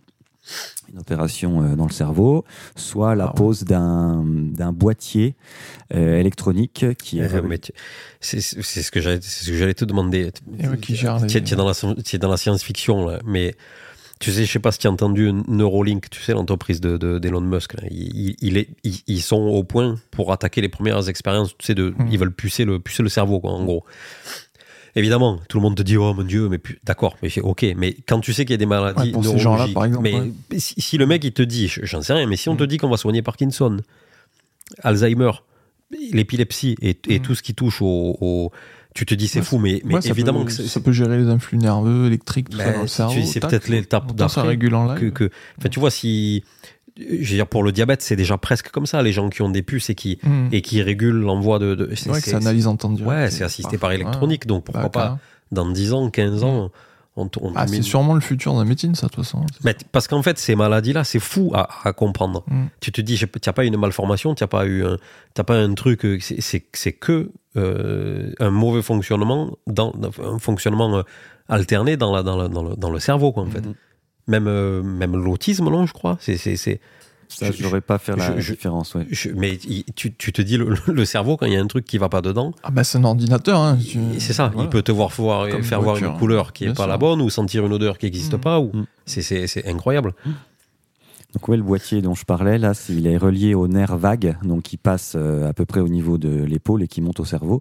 Et quand il y a une crise qui se déclare, le boîtier compense l'activité électrique en envoyant des, des influx euh, électriques. euh, Ah, comme les Dans pacemakers, le corps. un peu, en fait. un peu ça, ouais. Dès qu'il voit qu'il y a une anomalie électrique, tac, tac, Mm. tac, tac, il prend, il corrige. Mm. Ah, c'est ouf. quoi. Après, pour ouais. les causes, il y a plusieurs causes euh, différentes. Euh, Moi, on pense que c'est une malformation cérébrale, c'est-à-dire que derrière la tête euh, dont je parlais, j'ai un, un trou, pour faire simple, euh, derrière à droite euh, de la tête, un trou dans le cerveau qui serait le foyer euh, des crises épileptiques, mais qui se sont déclarées qu'à l'âge de, qu'à l'âge de 5 ans. D'accord. Et toujours la même forme depuis. Toujours la même forme. D'ailleurs, on n'a pas dit ton âge, Pierre. J'ai 31 ans. 31 ans. Très important, ça, Ouais. l'âge. Parce que moi, j'ai 32 ans, par exemple. Ah ouais. Peut-être tu les fais pas? Euh, Pierre, euh, qu'est-ce que tu, qu'est-ce que tu, non, tu n'as pas encore organisé de choses pendant ton, pendant ton, ton trajet, de- d'événements pour parler de l'épilepsie? Non. Tu, tu vas chez les gens, tu en parles. Tu, tu, tu vas au- à, à ton retour chez toi. Je, je suppose que ce, ce, cette, ce, ce- ce périple va t'aider à construire quelque chose pour continuer de, de- de- de- à sensibiliser autour. Euh, oui, alors mon, mon projet, j'ai pas vraiment de projet pour organiser des choses, pour en parler, mais j'ai le projet de rejoindre la délégation du Doubs, euh, donc la délégation de mon département d'Épilepsie France, qui est la grande association nationale. Euh, après, les, les échanges que j'ai pu avoir avec les habitants, avec les gens que j'ai rencontrés, c'est, euh, enfin, je me mets en lien avec les délégations départementales ou les correspondances locales, et je leur demande si c'est possible qu'ils euh, me reçoivent et qu'ils contactent la presse, euh, qu'ils invitent des, habitants, des patients, des familles euh, pour pouvoir parler de mon voyage et parler de l'épilepsie au plus grand nombre. D'accord. Très bien. Du coup, on peut passer, je pense, Lucas, tu me dis ce que tu en penses, à la troisième partie, qui est peut-être plus axée sur ton voyage en, en lui-même. Mais les réactions des gens, tu veux pas. Oui, les réactions. Bon, on, on en a parlé, mais enfin, on en a pas, on l'a peut-être survolé, non? On en a parlé des réactions des gens. Ah, c'est- ouais, mais il y a des, jeux- des choses Ouais, sur c'est lesquelles voudrais quand même Très vaste, je pense. Parce ce que euh, donc ce que je disais, c'est que les gens qui pensent connaître l'épilepsie ne pensent qu'à donc ce qu'on appelle la crise tonico-clonique. Donc les gens qui tombent Ouais, qui convulsent. Et qui avaleraient euh, leur langue. Mm. Donc non. Ce qui n'est pas possible, ce hein, qui n'est pas d'ailleurs. possible Hein, en général, quand on dit ça, c'est parce que tu étais sur le dos et que ta langue devient souple et que tu t'étouffes. Que, bah, ouais, apparemment, enfin c'est ce que je pensais aussi au début, mais on peut pas s'étouffer avec. Non, pas- non, pas s'étouffer, c'est pas ce que je veux dire. Elle, elle, te, elle, te, elle, se, elle te bouche, en fait. Elle devient, elle devient souple et elle, elle bouche euh, l'accès à l'air. La respiratoire, ouais. ouais, c'est ça. Elle peut donc soit enfler, soit partir en arrière et effectivement boucher un petit peu les, les voies respiratoires. Donc, euh, ce qu'il ne faut jamais faire, c'est mettre les doigts dans la bouche pour essayer de l'attraper. Parce qu'en fait, tout ce que vous allez perdre, c'est vos doigts. Oui. Parce que la mâchoire, elle va se refermer, Ah les ouais. dents avec, et vous risquez de vous, vous blesser vraiment Ah, ça, sérieusement. les, les pompiers, c'est le premier truc qu'ils te disent euh, Ah quand ouais. ils te parlent de. de, de, De quoi de elle se referme C'est un réflexe? Bah, c'est quoi non, qu'il- quoi parce qu'il que se passe, On euh, parle de crise tonico-clonique. Ah ouais. Tonique, c'est le, c'est le corps qui se contracte. Hmm. Tous les muscles qui se contractent, donc Ah la oui, mâchoire avec et qui se referme. Ah, Et Ah oui. euh, clonique, après, c'est les, les convulsions, les tremblements. Donc, euh, jamais mettre les doigts dans la bouche, jamais mettre. On entend beaucoup aussi la cuillère en bois. Mettez une cuillère en bois dans la bouche pour abaisser la langue et éviter qu'il l'avale. Jamais. Donc, la, la bouche, vous y touchez pas. Hmm. Tout ce qu'il faut faire pour ce genre de crise, c'est euh, faire de la place autour du patient. Donc, mettons, euh, s'il est dans une pièce, une salle de restaurant, bah, bouger les meubles, faire de la place euh, autour de la personne. Oui, il va pas, convulser. Pour pas qu'il se fasse mal. Voilà, faut le laisser convulser. La seule chose qu'on peut faire pendant la crise, c'est mettre un coussin ou quelque chose de mou sous sa tête Mhm. pour éviter que ça tape par terre et qu'il qu'il s'assomme ou qu'il se fasse mal. La PLS, elle sert à rien. Après. Après, d'accord. Donc, une fois que la- cette crise-là est passée, euh, on voit si, elle est cons- si la personne est consciente. Ouais, Si elle est euh, inconsciente mais qu'elle respire, là, c'est PLS. d'accord. Si, euh, on, si c'est la première fois qu'elle fait une crise, on appelle les secours. Mhm. Si on sait que la personne en a déjà fait plusieurs, il n'y a pas besoin. On va aller la laisser revenir à elle Ouais, après, et on, la, on se gère tout Ouais. seul, on la met au calme et puis voilà. Parce qu'il sait déjà ce que c'est et donc il n'a pas ce côté panique de la première fois, je pense. Oui. Et bon, juste petit rappel, PLS, position latérale de sécurité. Ouais. C'est la base de, ouais, du sauvetage. Et en général, c'est côté gauche. Ils disent que c'est moins. En général, c'est côté gauche. Pour pas écraser le cœur. Pour pas écra- Non, c'est pour les femmes enceintes, pour éviter que. Mm. Parce que côté droit, elles, peuvent avoir une position si elles sont enceintes et que tu ne Mm, sais pas, ou, ou le bébé. Donc en général, PLS, c'est côté gauche. Ça s'apprend très facilement, c'est Ouais. super utile. C'est Normalement, c'est ce qu'il faut faire tout le temps quand il y a quelqu'un qui est Mm. inconscient, mais, mais qui respire et qui a, qui a des battements cardiaques. Quoi. Et, et tu sais ce que tu disais pour le- le- le- les meubles, la pièce, les pompiers, quand on fait les formations de, de premier secours, tout ça, c'est le premier truc qu'ils te disent éviter le suraccident. Mm. C'est un peu pareil là, si, si la personne elle, elle Mm. convulse et tout. Mm. Pou- Pousser les meubles, le type il nous disait tu arrives sur un truc, il y a un accident, il y a un mec par terre, il y a une chaise. Ça me fait penser à Alarme Fatale, où le mec il court au milieu du couloir, il y a qu'une chaise et il se la prend, tu sais. Le pompier te dit tu arrives sur un truc où il y a un accident, il y a une chaise, tu arrives, tu glisses, tu tapes, tu tombes sur la chaise, tu bah, as un deuxième euh, blessé au sol. Ah, sur un truc débile. Donc ouais. En tout cas, oui, tu as raison de, de, de préciser. Si tu as d'autres choses, Pierre, à préciser sur, Ouais. le, sur la maladie en elle-même, bien sûr, euh, il, il faut. Mais c'est bon à savoir ça. Euh, donc, vu le nombre d'épileptiques qu'il y a, ça veut dire qu'on en a partout autour de nous. S'il y a quelqu'un qui fait une crise d'épilepsie et qu'on la reconnaît, Mm. c'est bien de savoir que voilà, faut, faut- tu touches pas, tu, tu, tu Ouais. restes à côté. Tu, Il y en a combien en France? 650 000 Ah oui. Diagnostiqués, oh, c'est énorme. D'accord. Et dernière chose qu'on peut faire aussi une fois que la crise est passée, c'est euh, bah, demander à la personne si elle sait quel jour on est, si elle sait Mm. où elle est, parce oui, que certains patients peuvent avoir des amnésies sur plusieurs heures en arrière. Ah ouais, d'accord. Voilà. Notamment les gens qui font des absences. Donc euh, là, on est en train de discuter, on est face à face, on Mhm. se regarde, on discute, et d'un coup, hop, il n'y a plus de son, plus d'image sur la personne. Euh, elle peut rester comme ça pendant quelques, quelques secondes. Ensuite, elle revient à elle, et puis elle se dit, qu'est-ce que je fais là? Pourquoi je suis là, euh, qui, est, enfin, qui êtes-vous, Ou, euh, si c'est une personne qu'elle rencontre pour la première fois Ouais. et qu'elle fait une crise là au milieu, euh, voilà. Il faut euh, lui poser des questions pour savoir si elle se donc- souvient de là où elle est. Elle, peut, elle peut ressentir ça donc plusieurs fois. Plusieurs Euh, fois dans, dans, dans sa vie, je veux dire, à chaque crise, vie, elle oui. peut avoir des, des absences. Oui. euh, Oui. C'est terrible ça. oh. C'est que tu sais que tu es malade, tu sais que tu risques d'avoir une Mm. crise, et à la fin du truc, tu te rappelles plus de. Ouais. Pierre, moi, bêtement, je le lis, euh, je te disais, au, au- au diabète, mais on est d'accord, quand la crise elle arrive, il n'y a pas un truc que tu peux manger, que tu peux absorber, boire ou peu importe, pour calmer ta crise tout de suite. Non, ça, pas- il vaut mieux éviter de donner à boire ou à manger euh, quoi que ce soit à une personne qui vient de faire une crise. Par contre, euh, pour les patients qui vont le préciser, euh, parfois il y a des injections à faire particulières. S'il y a une crise qui arrive, tac, Pendant. injection pendant. Pendant. ouais, Mm. pour, euh, pour calmer la, personne. Après, euh, voilà, je, je parle avec le, peu de connaissances que j'ai sur la maladie. Si vous voulez en savoir plus, il faut aller sur le site épilepsie-france.com. Allez voir, euh, vous allez sur la carte Épilepsie France près de chez moi, près de chez vous. Vous cliquez sur votre département. Donc il y a 77 euh, correspondances locales et délégations. Si vous en avez une, euh, tant mieux. Vous co- contactez votre correspondant local. Si vous en avez pas, vous essayez de voir avec le département voisin euh, qui pourrait vous aider euh, là-dessus. D'accord. On a vu un cas nous, au théâtre. euh, D'épilepsie Ouais, en plein spectacle. Je te rappelle pas qu'il avait évacué, ils avaient appelé ses parents et tout. Ah Une oui. fille. Oui. Ouais. Oui, oui, c'est L'année dernière. C'est vrai, ouais, Ouais. c'est vrai. Elle était en train de danser, je crois.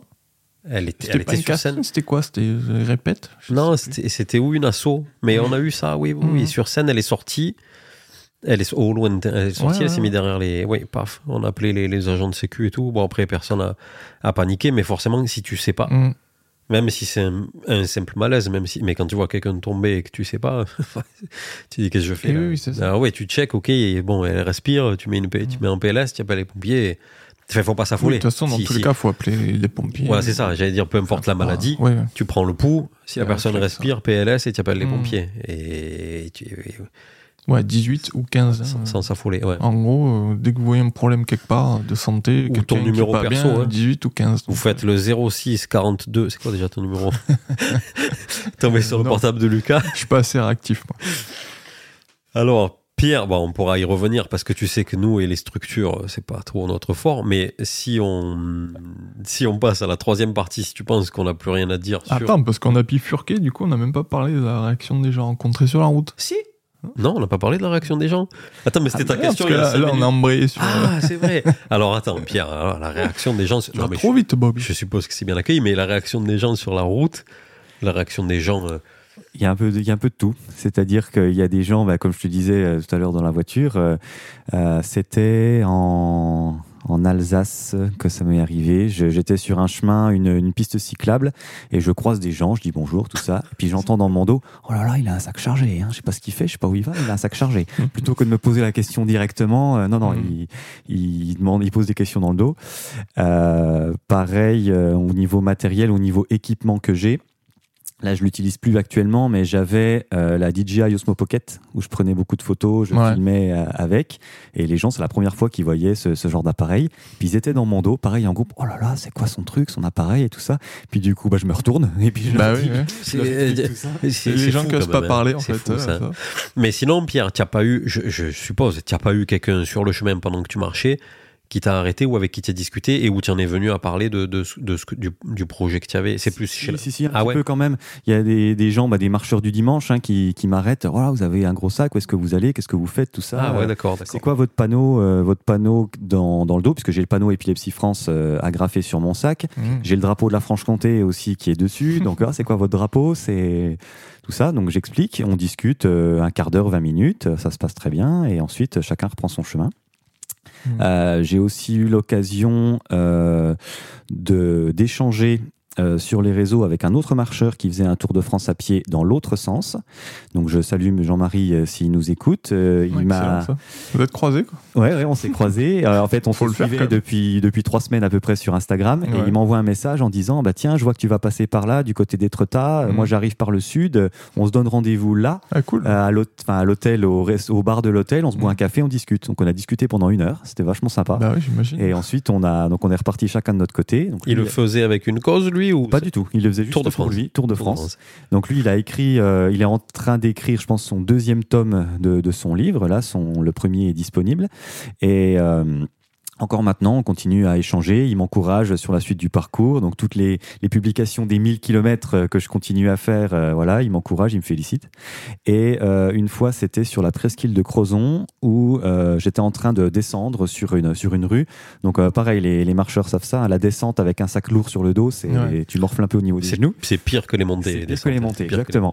C'est un des plus beaux sites de France, hein. Quoi donc? J'ai lu ça, le- la presqu'île de Crozon, ça a été élu un des plus beaux sites de France. Bon, attendez les gars, je vous vois tous les deux là. Situez un peu parce que moi je suis nul en géographie et je dois pas être le seul. Finistère, Ouais, ouais. le bout de la Bretagne. Voilà. Finiste- même Finistère, c'est complet. Bout de la Bretagne. Ouais. Et donc, euh, je, je descends, puis je vois ce gars qui monte, qui commence à peiner un petit peu avec un sac chargé et tout. Puis je lui dis, euh, comme tout le monde, comme tout le monde m'a posé la même question, ah bah vous faites le GR, vous faites le, le sentier des douaniers? Puis il me dit, non, non, je fais un peu plus que ça. Et en fait, c'est la question, c'est la réponse que je donnais à tout le monde. Je lui dis, bah ça y est, j'ai compris. Je fais un peu plus que ça. Euh, je, fais, le- je fais le tour de la France à pied. Puis du coup, bah, hop, on a discuté un petit peu. Lui, par contre, était beaucoup plus pressé que, que le précédent marcheur que j'avais euh, rencontré. Donc du Mm. coup, euh, j'ai pas retenu son nom. Euh, on a juste pris une photo c'est ensemble, En criant. Ouais, Galopin. il- il trace, enfin, il publie ces traces GPS avec Strava que j'utilise moi depuis peu de temps, donc j'ai pas réussi à le retrouver non plus. Mais voilà, on a juste pris une photo ensemble et puis euh, on est reparti chacun de notre côté. Lui était parti de Lille euh, pour faire le Tour de France, donc je pense qu'il a certainement terminé maintenant. Mhm. Mais voilà, j'en ai croisé deux euh, qui faisaient exactement la même la même chose que moi. Et après, donc dans le Nord-Est, j'ai croisé des marcheurs qui faisaient la Via Francigena, donc le pèlerinage Canterbury-Rome Ouais. qui pareil me disait ah bah tu fais aussi le pélerinage dans l'autre sens? Mais non j'explique je fais un peu plus que ça c'est la réponse que je donnais à chaque fois et euh, voilà les gens posent des questions sont curieux et- Je savais même pas qu'il y avait ce, ce tracé de, de pèlerinage. J'ai jamais entendu parler. Eh ben, moi, je pense, enfin, je pense hein, que c'est la voie qu'a dû prendre César là, quand il était en Angleterre et qu'il y a eu le push à Rome et qu'il est redescendu à toute vitesse Ah. à Rome pour botter le cul à l'autre là. qui Tu est crois que c'est ça de- Ouais, Et bah, c'est ça devenu un truc de, de pèlerinage. Ouais, c'est possible. 2000 km à De pied, façon, qu'il y ait des a- choses à te faire pardonner. Là, a. Une voie romaine qui descendait tout. Ouais. Ah ouais, c'est clair. alors là l'origine est un petit peu différente l'histoire c'est que c'est un alors j'ai oublié son nom mais c'est un moine en l'an 900 je crois qui a été euh, nommé évêque de Canterbury par le pape Ouais. et plutôt que de partir avec un âne ou je ne sais quoi pour aller chercher son, son document bah, il est parti à pied et il a fait l'aller-retour à pied À euh, Rome à Rome Voilà. il est chaud. À l'époque, ça rigolait pas. Ça envoyait de la sandale. C'est ça, c'est surtout, en fait, tu sais quoi, tu pars, il n'y avait pas les voitures, les trucs et tout. Donc Ah le mec, ouais. il trace, ok, mais ils étaient, en- ils avaient pas les chaussures non plus. hein. Ils avaient pas nos Ouais, chaussures. ouais, en Tout le reste, tu te dis, ça va, il devait y avoir des fruits, des trucs, la, la bouffe et tout, dormir, Mm. sais, c'est pas un problème. Mais en vrai, Lucas, le, le, le matos, on- mais les chaussures, ouais. le mec, il marchait avec des trucs de fada. Les trucs que quand je vois les touristes l'été avec maintenant les chaussures plates, Ouais. là, je me moque Ouais. d'eux. Et le mec, il a fait 2000 km avec. Ouais, c'est ça. Et à l'époque, ça, c'était du luxe. Il n'y avait pas les chaussettes en laine mérinos. Ah, je sais pas, peut-être. Ah, non, arrête. Il n'y avait pas de chaussettes, même. Il n'y a pas de chaussettes à cette époque-là, attends. D'accord. Euh, oui, toi, en plus, quand tu étais en Bretagne, du coup, tu avais, avais déjà un paquet de kilomètres dans les jambes. là. Ouais je Genre, sais plus euh, à quel 1005 moment. ou. Ouais. Euh, ouais, bien- ouais, bien. Les, les 1000 étaient passés euh, dans le nord, je crois. Donc j'étais à ouais, entre 2 et 3000, quoi. T'as eu un problème de, de, de, de santé, enfin technique euh, Euh, bah, de Durant santé, euh, après, oui, j'ai eu des petites grippettes euh, pendant l'hiver.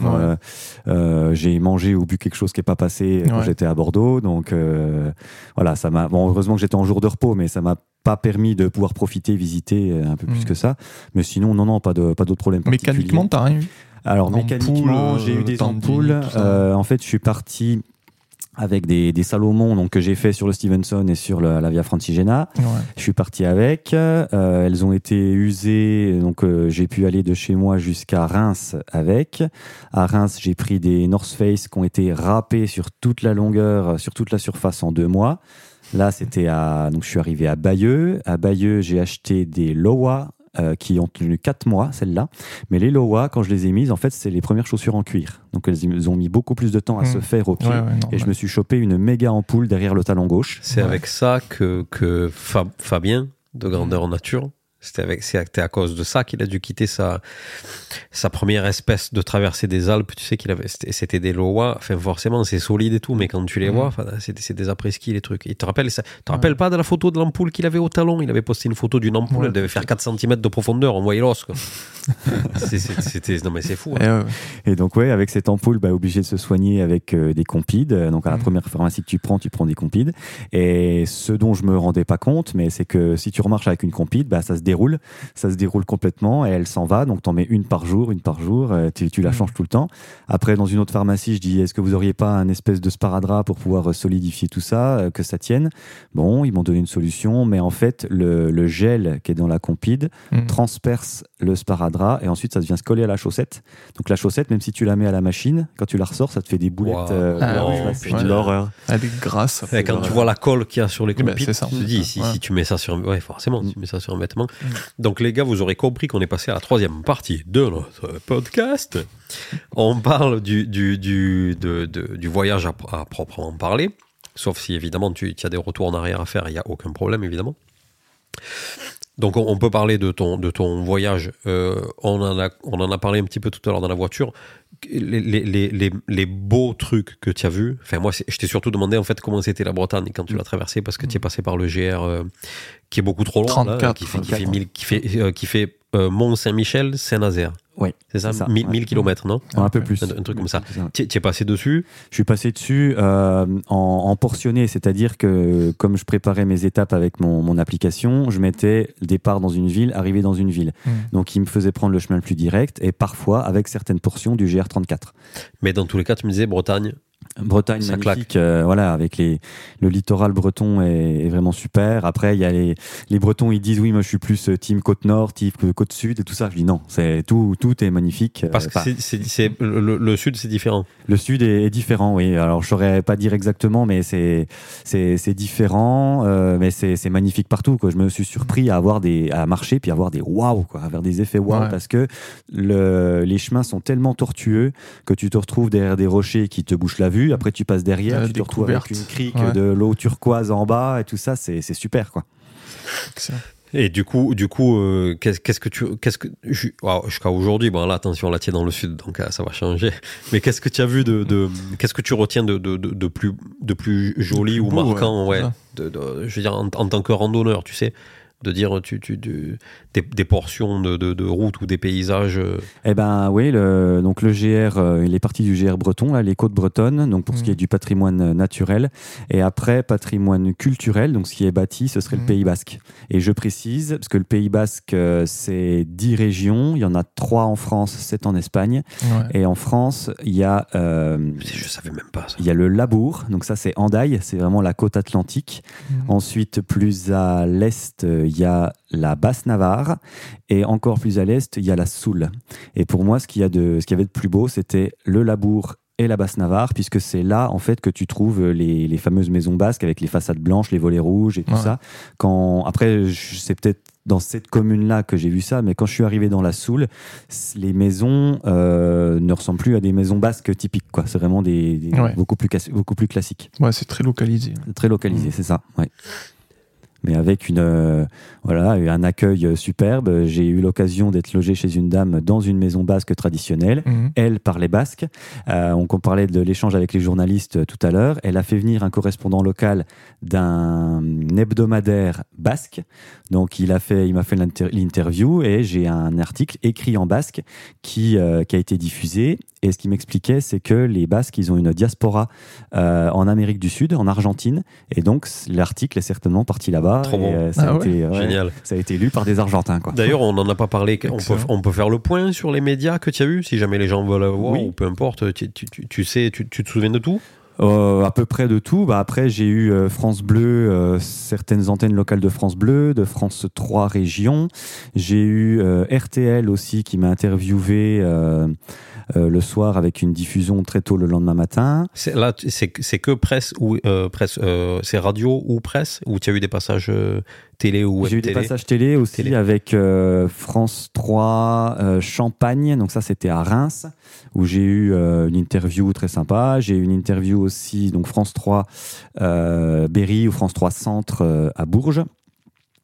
Euh, et ensuite, oui, une, une web télé, euh, ça c'était à Bouc Bel Air, donc du côté d'Aix-en-Provence. Euh, et après, des, voilà, des petits journaux locaux, euh, des réseaux sociaux locaux. Comment ça se passe? C'est toi qui demandes à chaque fois? Ou c'est So- c'est les gens qui, qui, qui sont au courant de ton aventure? Alors, c'est les gens qui sont au courant de mon aventure qui, de leur côté, vont demander, vont les solliciter pour qu'ils viennent me voir et me poser des Mhm. questions. Et parfois, euh, donc c'est quand je fais mes publications d'annonces euh, d'étapes, les gens, enfin le journaliste me dit, bah tiens, moi je fais des recherches, j'ai, je mets, je mets un, un hashtag avec la commune euh, à laquelle je suis rattaché, puis j'ai vu que vous passiez là. Mhm. Donc euh, tiens, vous, vous êtes là tel jour, est-ce que ça vous intéresse de faire un article? Donc ça, ça s'est passé à Lourdes notamment. Bien, bien, bien. Voilà. Tu as quelque chose de prévu pour ton. Parce que je veux dire, quand même, à la maison, c'est c'est- la maison, c'est la maison. Quand, quand- pour ton retour chez toi, tu, tu- tu as quelque chose de prévu au niveau médiatique ou Euh, genre une, une arrivée euh, Oui. oui. Ouais, ouais, j'ai- il y a quelque chose de prévu. Donc, euh, ce, que ce que je fais, c'est-à-dire que je mets en contact euh, différentes personnes, donc le maire de ma commune, euh, la correspondante locale Épilepsie France, la vice-présidente et le président de mon association. Donc, je leur ai dit voilà, vous avez chacun les mails de tout le monde. J'arrive le 29 avril. Maintenant vous vous débrouillez. je veux garder la surprise, vous vous débrouillez, vous rajoutez qui vous voulez euh, dans la boucle, mais moi j'arrive, voilà. Ça c'est une sacrée fin de GR. Tu sais, avec les applauses. Ouais, bienvenue Pierre, et que tu sais le fagnon que tu dois déchirer avec le. Moi je rêve de finir une rando comme ça, avec des gens devant la Euh, voiture, tu c'est- sais, des fans. Ouais, bravo tu- Ouais, c'est les Jeux Olympiques, ça. Bon, mais lui, il aura fait 7000 km. c'est pas pareil. Combien tu auras fait d'ailleurs en tout? À 7 ou 8 000, ouais. Ah ouais. 7 ou 8000 Mm. Parce qu'on on en a parlé vite fait tout à l'heure. je- Quand tu le dis, tu sais, comme ça, bah, lui, par exemple, il me disait, il est dessus, il s'en rend pas compte. Mais quand tu prends du recul un peu, là, aujourd'hui, Hmm, il a fait 6500 km. C'est énorme déjà. C'est un truc de fou. 6500 km à pied. Combien de temps déjà que tu parti Euh, je suis parti il y a 11 mois. 11. Oui, je- ça va. Ouais, c'est ça. Ouais, C'était fin mars, c'est ça Je suis parti le 26 mars, ouais, donc euh, 11 mois et 6300 km. Est-ce qu'il y a des 6300. trucs qui te manquent sur, euh, depuis que tu es parti? Ah bah un bon bout de comté, oui. Ouais. voilà. Un rapport pour l'anecdote, ça, on, on- peut le dire, hein, Pierre. Tu, tu- Ouais. tu- on se parlait tout à l'heure dans la voiture. Tu me dis que tes parents sont éleveurs, ils fabriquent du comté. Ouais. Putain, il m'est venu une crampe dans le ventre quand il m'a dit ça, Lucas. Je, je conduisais, j'ai dit, putain, le comté. Le comté, déjà, c'est bon. Mais forcément, si le Ouais, comté, il, est, il est bon, bon, Mm. et que tu le prends à la ferme directement. euh, Bon, on t'en commandera à l'occasion. Bah avec plaisir, Ouais. ouais. Ou, ou on- Spoiler montera- alerte, euh, où on montera euh, se servir directement là-bas. Ouais, on fait En plus d'annonces parce qu'on a du mal. On petit. Ouais, on a fait beaucoup d'annonces. C'est pour perdre les gens, ça, tu sais. Ouais. Donc Pierre, 6500 km, ce qui est quand même fou. Moi, euh, je suis pas matheux, mais j'aime les chiffres. Qu'est-ce que- qu'est-ce qu'on peut dire Tu vois, par exemple, dans, dans les détails, mais comme tu m'as dit, 5 paires de chaussures. Hmm. Qu'est-ce qu'on peut dire comme, comme, comme euh, 6500 km, 5 paires de chaussures euh, Enfin, tu vois, tout, tout, tout, tout, Hmm. tout devient démesuré. Quoi. Ouais. Tes, tes étapes, tu, tu, en, en moyenne, tu, tu fais quoi? Je fais 24 km de moyenne. 24 de moyenne, d'accord. Ouais. Ce, qui est, ce, qui est, ce qui est pas mal. Tu m'as dit qu'hier, tu as fait, tu as fait plus de 30. hein. J'ai fait 30 hier, ouais. Ouais, je veux dire, c'est assez régulier. C'est pas, t'es pas monté crescendo, euh, Non. style des journées où t'as fait 60 ou. Alors j'ai fait 40. 40 je l'ai- fait, max. je l'ai fait 4 fois, ouais, le maximum. Après, oui, les, les premiers jours, euh, j'y suis allé tranquillement. Oui, oui, j'ai ouais. fait euh, le premier jour, je suis parti à 2 heures de l'après-midi, quoi. Donc, Ouais. euh, pas le temps de. Ça, c'est un départ qu'on connaît bien. Ça, on connaît ça. non, non, mais voilà, c'était le temps de faire un, un échange, un petit Mm. pot de départ euh, avec les gens qui étaient là, les gens Eh de la oui, commune. Et ensuite, j'avais une, ouais, une étape de 15 km Mm. et j'y suis allé tranquillou. euh. T'as pas de, t'as- on est d'accord, hein, tu tu- tu- tu- tu- t'as pas d'étape, pas d'arrêt, t'as pas de truc prévu, tu, tu fais comme tu veux, même si tu le prévois quelques jours avant ou Ouais. quelques semaines avant, mais Mm. tu, tu fais. euh, C'est moi qui dis, bah, j'arriverai à tel jour, euh, tel jour à tel endroit, quoi. Ouais, c'est top hein, quand même, hein, Ouais. de, de, de pas avoir la pression de l'étape déjà. euh. Combien de départements traversés? Waouh, alors ça, faut que je ressorte mes papiers, mes notes, mais euh, bah, les gens verront ça sur mes publications Voilà. quand j'annonce euh, une fois par mois. Voilà, Euh, donc tant de mois de marche, tant de départements traversés, de régions traversées, de, de, bah, chaussures usées, ça je le dis régulièrement, mais Mm. voilà, j'ai les chiffres que je donne une fois par mois. D'ailleurs, je voulais rebondir sur un truc, oui, c'est ça. Co- comment tu, comment tu, comment tu, tu, tu notes tout pour, euh, comment tu, tu mémorises? Tu, tu, tu, tu fais des vocaux, tu écris, tu écris du texte? J'écris du texte, oui, j'ai un, j'ai un carnet de voyage euh, sur lequel je note mes étapes, euh, ce qui s'est passé pendant la marche, ce qui s'est passé pendant les soirées aussi de rencontres avec les personnes. Mais en fait, ce dont je me suis rendu compte, c'est que j'aurais dû faire euh, bah, comme, euh, comme Jules l'a fait, c'est-à-dire faire plus d'enregistrements, faire Vo- beaucoup d'enregistrements vocaux. Ouais. Et au départ, je me disais, bah tiens, je vais aller me mettre, me poser dans la chambre et puis écrire, raconter mon étape du jour. Et finalement, je me dis, bah en fait, quand j'arrive chez les gens, je vais pas aller m'enfermer dans la chambre et écrire avant d'aller les retrouver. Et quoi. ouais. Il faut que je Ah oui, sois là, il faut que je profite de ça. Ça va plus vite de, Voilà. de faire des vocaux. euh, Ouais, ouais. Et donc après, je me dis, euh, je vais le faire. Donc, je vais passer la soirée avec les gens et après, je vais aller écrire. Mais je suis tellement crevé Eh que oui, j'ai pas, la, j'ai pas la force, pas le courage au lit. et du coup, je, hum, quand je profite de mes jours de pause, c'est là que je vais écrire, essayer de rattraper plusieurs jours de retard. Donc là, je suis très très en retard. Et ce que je fais, malheureusement, je ne me souviens pas, ou alors je mélange tout pour les éléments qui se sont passés pendant la marche. Mais par contre, j'arrive à dire à telle date, tel endroit, il s'est passé ça chez telle personne. Donc je m'aide, euh, je fais des, des marquages sur Google My Maps. Je mets des, des punaises, des repères en disant, bah là, j'étais chez, chez telle personne sur telle étape. Mhm. Et en visualisant la maison avec la photo aérienne, je me dis, ok, ça c'était chez telle personne, il s'est passé ça. Là, La mémoire visuelle Ouais, qui une bonne revient, en mémoire fait, hein. visuelle, ouais, c'est Mm. ça. D'accord, oui, tu- donc euh, pour, pour pouvoir aussi les utiliser plus tard, hein, c'est pour ça que je Mhm. demandais, tu prends des notes pour, euh, on sait jamais, euh, un livre ou, ou- ou j'en sais rien. Enfin, Peut-être, oui. Ça, j'ai beaucoup de- d'idées dans la tête, mais après, il Mhm. faut les organiser et puis euh, savoir exactement ce que je vais faire. Il n'y a rien d'arrêté pour l'instant. Y a rien d'arrêté, Ça sera au feeling, quoi. C'est ça. Parce que vivre autant de choses condensées sur une période si courte, hein, au final, hein, parce qu'un Mhm. an, euh, tu, tu vis plein de choses tous les jours, et forcément que tu oublies. Enfin, Ah bah oui, si c'est pas euh, hyper euh, noté, cloisonné, tout. Nous, on oublie au bout d'un GR. Mais grave. imagine. mais grave. Des fois, je me réveille le matin, j'ai dit bonjour monsieur, je me rappelle comment il s'appelle. Je sais pas, Robert. je. Ça, c'est l'alcool. Et en parlant d'alcool, Pierre, est-ce que tu as été faire le tour des vignes Mais oui. Non, mais bien. Donc, tu es passé dans la Loire, Je suis passé dans la vallée de la Loire, oui. joli, Très joli. Avec bon, les châteaux. bon vin. Ouais, bon vin, ouais. Tu as fait. Non, tu, tu, tu, tu te fais un peu des, des, des, des trucs un peu extravagants, tu vois, locale, voilà, ouais. aller, aller un peu goûter les trucs locaux. Ouais. euh, C'est l'occasion, là. j'ai- Voilà, quand je suis parti de chez moi, j'ai traversé l'Alsace en premier. Mm. Donc là, chez l'habitant, j'ai eu l'occasion de goûter euh, quelques vins qui étaient sympas. J'ai découvert le Pinot Blanc Mm. que, que je connaissais pas, qui est très bon. Ensuite, je suis arrivé en Champagne où j'ai été à Reims. Où on m'a fait visiter une maison de champagne avec dégustation à la fin, qui était Mm. sympa comme tout. Ensuite, bah, tu arrives dans le nord, c'est la bière là-bas. Euh. Donc les différents types. Je suis très amateur de bière artisanale, donc j'étais très content.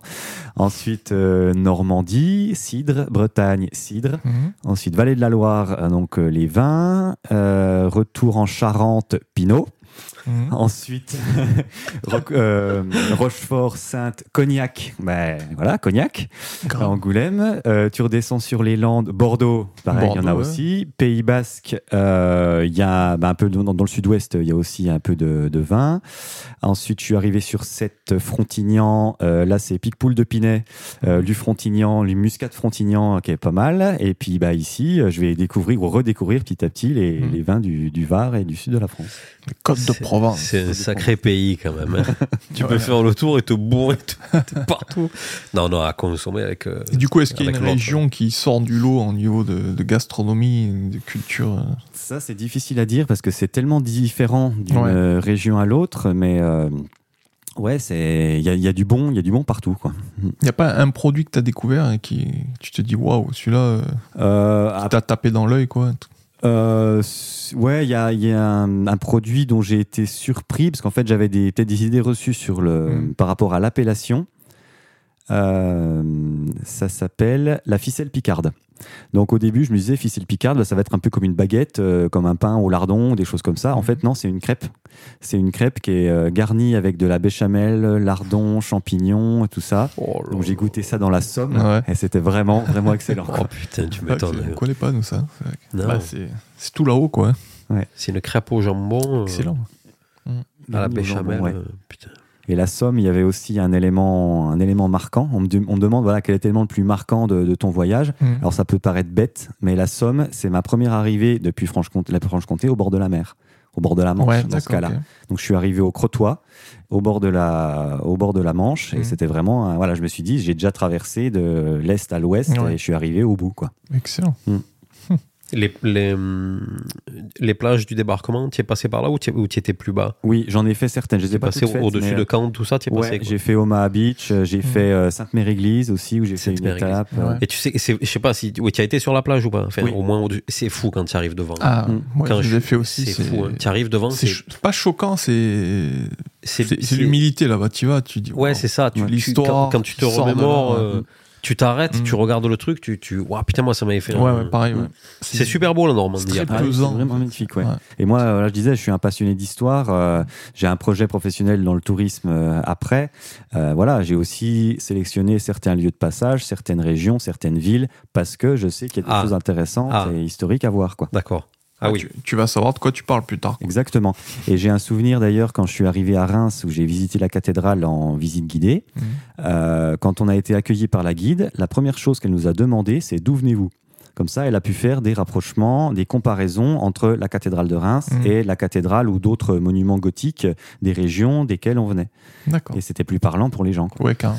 Ah, mais donc tu as quand même accès, euh, tu as quand même accès ton, ton, ton tour. Tu as quand même choisi des lieux que tu, que tu voulais voir pour certaines Oui. raisons, Oui. euh, y compris euh, euh, architecturales ou, Oui. ou historiques. Ou... C'est aussi pour ça que je suis passé par la vallée de la Loire. Les gens ont se posé la question, mais en fait, tu viens vers, vers la vallée de la Loire, depuis Nantes, en fait, tu rentres chez toi. Tu es en train de terminer. Je dis non. Je fais Nantes, je vais jusqu'à Orléans, je redescends à Bourges et je repars Châteauroux, Châtellerault, euh, Poitiers, Niort, euh, La Rochelle. Et parce que je voulais voir les châteaux de la Loire, dont j'entends parler, que je vois à la télé depuis des lustres. Et puis là, bah, ça y est. Et Pareil, un, effet, un autre effet waouh, c'est l'arrivée devant le Mont-Saint-Michel. Enfin, je, je continuais mon chemin, puis je me dis, ça y est, il se découvre derrière un arbre, un machin. Ah, ça y est, il est là, quoi. et je suis allé le voir euh, le lendemain, euh, le lendemain de mon étape. Euh, Voilà, il y a des, des sites aussi marquants que je vois à la télé depuis des années. Eh et ouais, là, ouais. j'y suis allé, quoi. J'imagine. C'est très beau le Mont Saint-Michel, hein. Mm. vraiment. C'est vraiment, euh, c'est vraiment une construction impré- impressionnante. Le- le- sur- un rocher, euh, enfin, bon, on a un beau pays, je veux dire. Ah, bah, franchement, ça, Un on a très un beau de pays, varié, euh, paysages variés, tout ça, des, des merveilles partout. euh, pourquoi on part à l'autre bout du monde, quoi? On a Ouais, des, merveilles chez nous. C'est clair. Et, et est-ce que tu as remarqué que, que oui, forcément, j'allais dire, les, les GR, de toute façon, ils sont, ils sont bien dispatchés sur la carte. Tu es passé plus ou moins à- dans chaque région où tu allais, où il y avait des beaux trucs. Les GR, ils sont placés de toute façon stratégiquement. euh, Ouais. Ils sont plutôt assez proches des, des sites d'intérêt, ouais. ouais. Plutôt bien balisés, bien, bien entretenus. euh, ouais, tout va bien de ce côté-là. Sur, sur le matos, Pierre, je t'ai vu débarquer tout à l'heure. Tu as un bon gros sac, Ouais. lourd, Ouais, il fait 15 kilos celui-là. actuellement. Ouais. En ayant épuré quand même des trucs et tout. En ayant, oui, épuré des, des choses au début, bah, comme je le. Enfin, je sais pas si je l'ai dit euh, sur l'enregistrement déjà, mais j'ai amené un peu de matériel vidéo. J'avais acheté des micro-rods, euh, des petits trépieds pour pouvoir faire de la, la vidéo, un peu comme ceux euh, desquels je me pensais m'inspirer euh, avant le départ. Et finalement, bah, j'ai vu que c'était pas mon truc, donc j'en ai renvoyé une partie euh, à la maison. Et Tu voulais faire de l'interview, tout ça et, et- pas forcément de l'interview, mais faire un peu comme euh, Nico de euh, poser la caméra, po- enfin oui, poser la caméra, marcher, revenir et faire un plan euh, dans ce genre-là. Puis finalement, je me suis dit non, moi j'ai envie d'avancer, Mm. euh, de parce que je sais que je suis attendu chez l'habitant ou attendu dans un hôtel. Il faut pas que je perde trop de temps non plus, quoi. Ouais. Oui, oui, je Ça vois. marche. Là, euh, le 15 kilos, là, il est, il est, tu es, es- es bien, là, non? T'es- Ouais. T'as Ouais, quoi de, de, si lourd? Puisque tu n'as plus, as plus la tente? Non, j'ai plus la tente, mais pourtant qui n'était pas si lourde à 450 Oui, grammes, mais.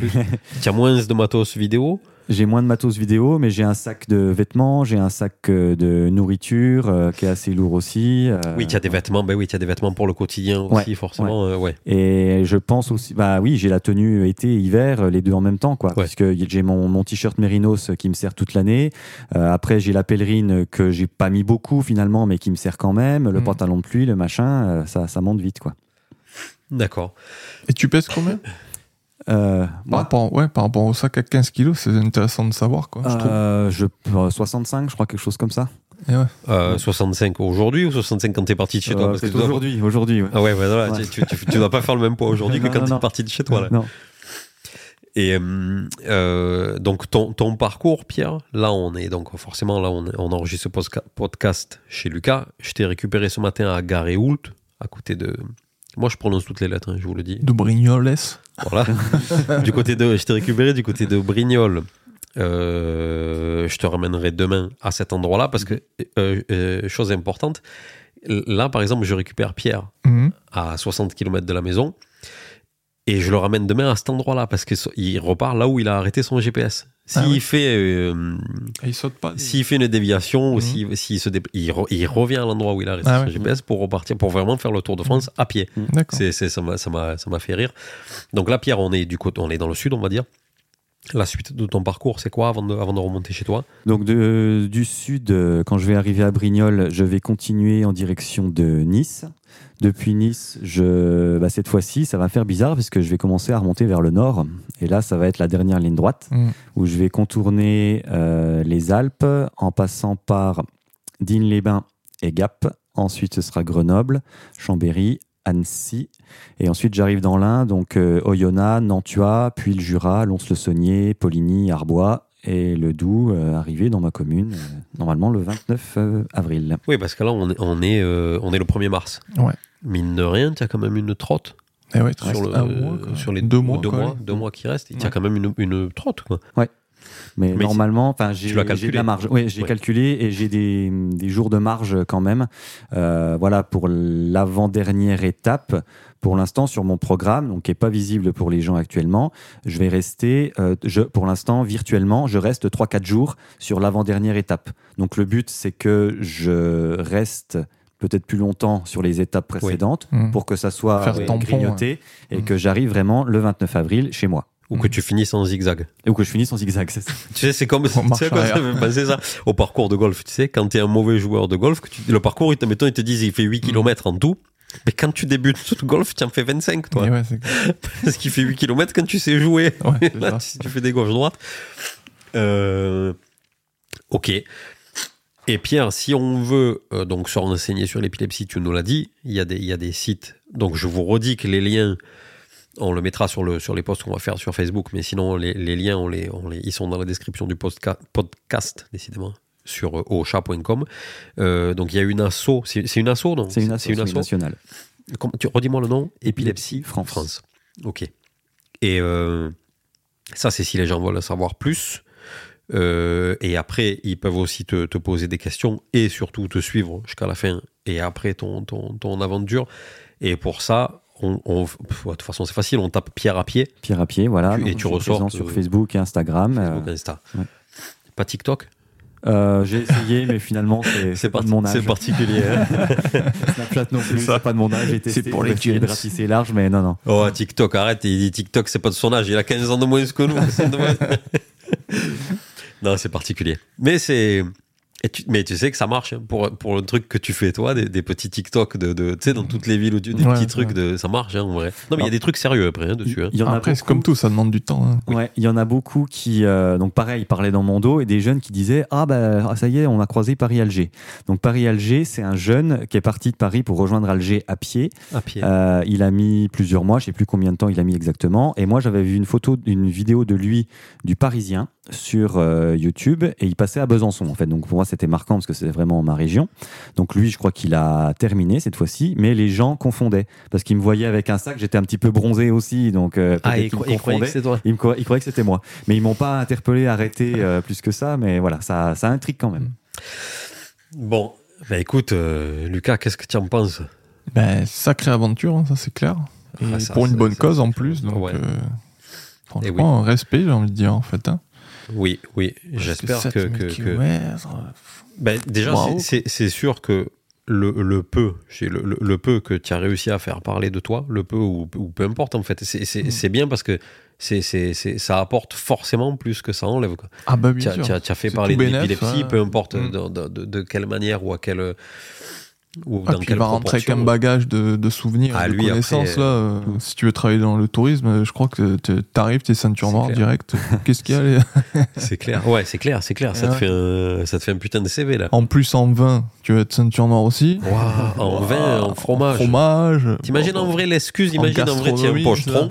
en vrai tu as un pochetron en vrai. Et En fait, tu te dis, bon, le vin de chez moi, j'en ai marre. Hein, ça. En fait, il va finir sommelier à la Tour d'Argent à Paris, tu sais. Moi, les vins, ouais, j'ai tous goûté. Comment ça, tous Ouais, ouais, tous. Oh putain. Euh, D'ailleurs, on signale, Pierre, que tu as été, tu as été chez Yves hein, il y a, il y a 3-4 jours. Hein. Tu es passé chez Yves à, à Velo, À vélo, oui. du côté de, du côté d'Aix, on va dire, au nord de Marseille. Euh, Yves qui t'a accueilli. Et c'est Yves qui t'a proposé? C'est Parce lui qui m'a proposé parce parce qu'en fait, je, euh, je suis sur euh, le groupe du, du refuge des trekkers. Et quand j'ai publié ma, ma publication mensuelle Mm. sur euh, pour dire où j'en étais, bah, il m'a félicité. Waouh, super, c'est super ce que tu fais. Puis moi, je lui ai dit, bah, tiens, il est dans le secteur, dans le sud-est. euh, je vais peut-être, enfin, je lui dis, bah, si tu as envie qu'on se rencontre, je lui dis comme ça, si tu as envie qu'on se rencontre, ce sera avec plaisir Mm. sur une étape ou quelque part. Parce que tu, tu passais, c'était prévu déjà, tu passais vers chez lui Ouais, c'était prévu que je passe vers chez lui et du coup, euh, je lui ai dit bah voilà, je suis, je vais passer à Vitrolles et pour l'instant Vitrolles, j'ai pas de solution d'hébergement. Et il m'a dit bah tu viens. Paf. Ouais, Ouais. direct. Ça, ça, alors, connaissant Yves, tu Ouais, sais, hein, ça, ça m'étonne pas du T'as tout. fait la côte de bœuf ou pas Ouais, côte de bœuf et maquette canard dans le feu de cheminée, euh, Ah c'était royal ça. Eh ouais, tu m'étonnes. Et tu confirmes, Yves, euh, Yves il, est, il est comme dans les Il vidéos. est comme dans les vidéos, c'est le même. C'est un personnage, Ouais. il, il est vraiment excellent. T'as vu son chien gaga aussi? J'ai vu son chien, oui. Et René, tu l'as vu René? Le poulet, ah oui, René, c'est la le poule. ouais. Ah oui, alors j'ai pas retenu les noms, mais j'ai vu les deux poules, j'ai vu les tortues, j'ai vu euh, toute la, la ménagerie. Toute la semaine. Et il est Ouais. excellent. oui. Bon, très bien. Alors, si vous voulez suivre Pierre maintenant, parce qu'il n'a pas encore fini, il finira fin avril, ou après, parce que parce qu'il continuera d'alimenter, je sais pas comment, mais je suppose. Vous tapez Pierre à pied dans les moteurs de recherche de, de Facebook. N'hésitez pas à lui envoyer des messages d'encouragement et tout. Je pense que C'est super important. tu auras des petits ouais. moments de lecture où ça, ça Ouais, fait ouais, des fois, du ça baume au cœur, je pense. ouais, ouais, c'est Mm. clair. Mm. Donc n'hésitez pas. Mais ouais, C'est assez spécial parce qu'ils me disent euh, c'est vraiment exceptionnel, c'est euh, assez impressionnant tout ce que tu fais. Tu as fait 1000 euh, t'as fait 6000 km et tout ça. Bah, je les vois pas passer quoi. Ouais, moi, je suis dedans, euh, je suis dedans, je, je vois pas la différence. Et donc je rajoute par rapport aux réseaux, réseaux sociaux, vu que je suis, donc, enfin que je fais partie d'une association, Pierre à pied, qui est là pour encadrer le, le voyage. euh, L'association a une cagnotte Hello Asso où les gens peuvent donner ce qu'ils veulent quand ils veulent. Mhm. Et une fois que le voyage sera terminé, je vais dissoudre l'association Père à Pied, clôturer la cagnotte et ensuite l'argent restant sera reversé en intégralité à Épilepsie France. Ah, tu nous as dit tard que tu partais aux Seychelles. euh, C'est pas, c'est pas la même Ouais, mais cagnotte. on en- on n'enregistrait pas encore là. Ah merde.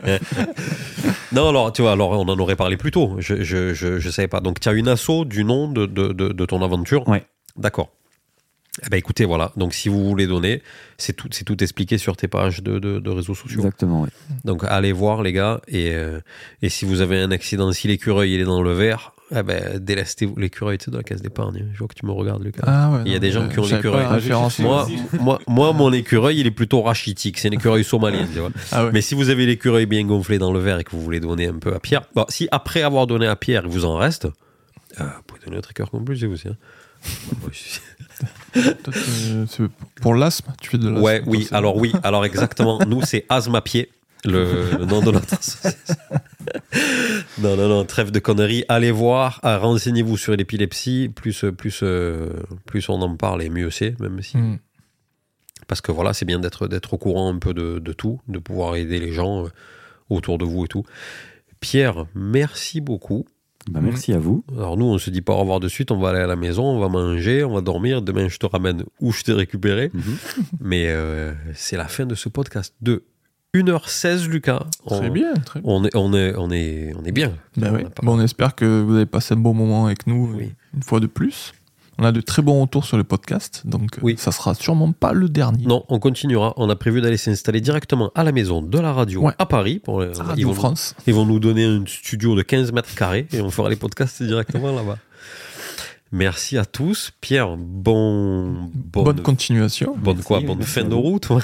bonne continuation. Merci à vous pour euh, votre accueil, ces, ces échanges. C'était vraiment, euh, vraiment très sympa et euh, à très bientôt. À bientôt. Ciao, ciao.